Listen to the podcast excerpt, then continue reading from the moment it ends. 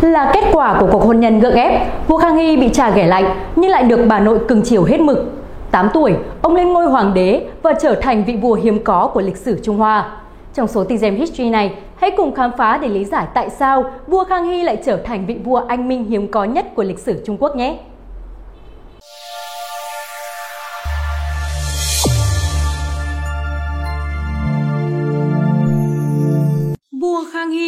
Thật là Ái Tân Giác La Huyền Diệp, sinh năm 1654, mất năm 1722, là vị vua thứ tư của nhà Thanh. Ông cai trị toàn cõi Trung Quốc từ năm 1662 đến khi qua đời.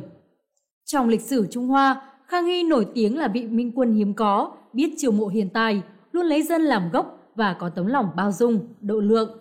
Ông cũng là vị vua thường xuyên cải trang làm dân thường để đi thị sát, tìm hiểu cuộc sống của dân. Vậy nên, người Trung Quốc hay có câu Khang Hy vi hành để nói về vị vua này. Câu chuyện vi hành của ông cũng là nguồn cảm hứng cho bộ phim nổi tiếng Trung Quốc một thời Khang Hy vi hành. Đứa con bị trà ghẻ lạnh, bà nội nuôi dạy. Khang Hy là con trai của Thuận Trị Hoàng đế và Hiếu Khang Hoàng hậu. Mẹ của ông vốn họ Đồng Thị, về sau đổi thành Đồng Giai Thị, là con gái của một công thần.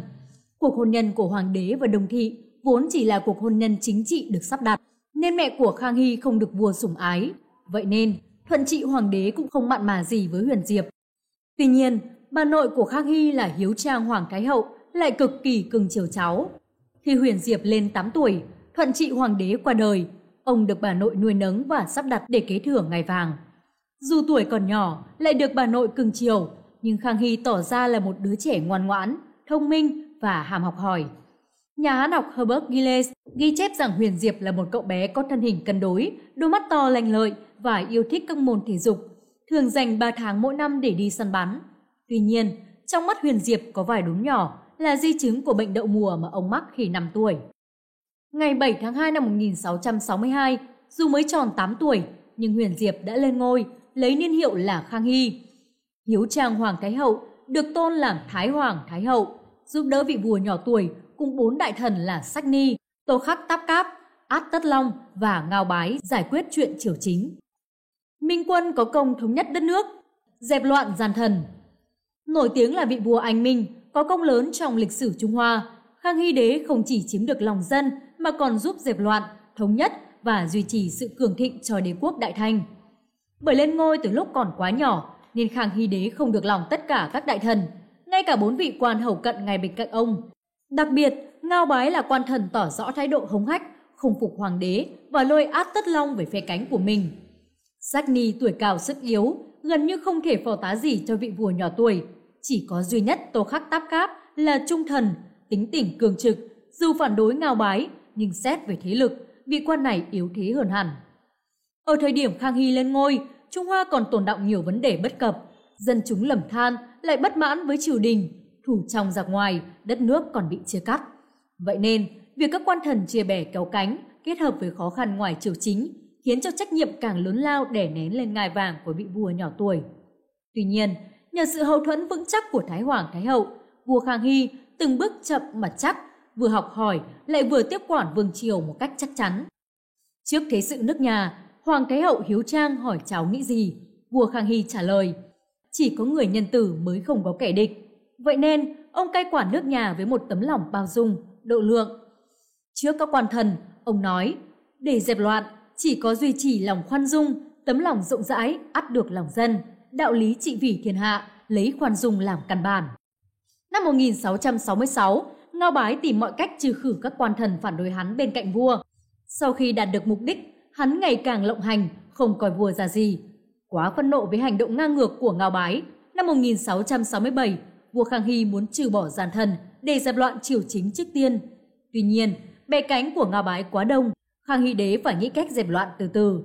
Mất 2 năm sau đó, đến năm 1669, Ngao Bái bị vạch trần tội ác và tống giam trong ngục. Ít lâu sau, tên gian thần này chết trong ngục tối. Từ đó, vua Khang Hy chính thức tự quyết chuyện triều chính. Lấy dân làm gốc, chiêu mộ hiền tài. Sau khi dẹp loạn trong cung, vua Khang Hy chú trọng chăm lo cho đời sống của nhân dân. Ông thường xuyên đi vi hành, khảo sát tình hình của dân chúng, để từ đó đưa ra những chính sách phù hợp. Ông tập trung phát triển sản xuất, bãi bỏ thuế ruộng để giảm bớt gánh nặng cho nông dân, xây dựng các công trình thủy lợi, nổi bật là đê sông Hoàng Hà. Bên cạnh đó, Khang Hy Đế cũng thi hành rộng rãi chính sách loại bỏ, giảm bớt hình phạt. Năm thứ 22 thời Khang Hy, tổng số phạm nhân bị phán quyết án tử hình chỉ có chưa đến 40 người. Không chỉ tự mình đi thị sát dân chúng, coi dân như con, mà ông còn căn dặn các quan thần phải lấy dân làm gốc. Trong suốt quãng thời gian trị vì, Khang Hy Đế một lòng một dạ với tiêu chí. Quốc gia dùng người, lấy đức làm gốc, tài nghệ là thứ yếu. Tài đức đều cao thì tốt, nếu có tài mà không có đức thì cũng không bằng người có đức mà không có tài. Vậy nên, ông luôn đề cao cái đức, cái tâm lên trước cái tài. Đây cũng là tiêu chuẩn cái người hiền tài để phục vụ nước nhà của Khang Hy. Trong sử sách có ghi lại quan điểm của Khang Hy như sau. Xét tài năng thì phải lấy đức làm căn bản. Đức hơn tài thì là người quân tử, tài hơn đức là kẻ tiểu nhân. Chiêu mộ được người tài năng, đức độ rồi, vua Khang Hy tiếp tục cho họ cơ hội để bồi đắp tri thức cũng như mở mang đầu óc. Ông gửi nhiều thanh niên Trung Quốc sang Pháp du học và trọng dụng một số người phương Tây vào làm quan thần trong cung. Song song với việc cai trị đất nước, vua Khang Hy cũng vẫn giữ tinh thần hàm học hỏi. Ông tìm hiểu thêm nhiều văn hóa phương Tây và đưa nền văn hóa đó du nhập vào Trung Hoa. Chính Khang Hy đã tổ chức cho các nhà khoa học Trung Hoa và phương Tây cùng hợp tác biên soạn những bộ sách kiến thức hỗn hợp Đông Tây về thiên văn học, số học, âm nhạc để lưu hành trong nước. Thống nhất Mãn Hán Trong suốt triều đại nhà Thanh từ năm 1644 đến năm 1912, Trung Hoa nằm dưới quyền cai trị của người Mãn Châu đến từ phương Bắc. Nội bộ Trung Hoa luôn có sự xung đột sắc tộc giữa người Hán và người Mãn. Khang Hy Đế là người đã nhận ra để củng cố quyền lực và sự lớn mạnh của nước nhà, cần phải thống nhất các dân tộc lại với nhau. Vậy nên, trước mọi quản lại trong triều, Khang Hy Đế luôn nhấn mạnh, Mãn hay Hán đều là bề tôi của trẫm, Mãn Hán là một thể thống nhất. Theo sử sách, lãnh thổ Trung Quốc được mở rộng rất nhiều dưới thời vua Khang Hy. Từ trước đến thời Khang Hy, Trung Quốc chưa từng có thời kỳ nào lãnh thổ rộng lớn, thống nhất, đa sắc tộc và được quản lý hiệu quả, lâu dài như vậy. Năm 1720, vào ngày sinh nhật thứ 66 của Khang Hy Đế, triều đình mở đại yến tiệc kéo dài 3 ngày nhằm ăn mừng kỷ niệm Mãn Hán thống nhất. Bữa tiệc này còn được gọi là Mãn Hán toàn tịch, nổi tiếng trong lịch sử Trung Hoa.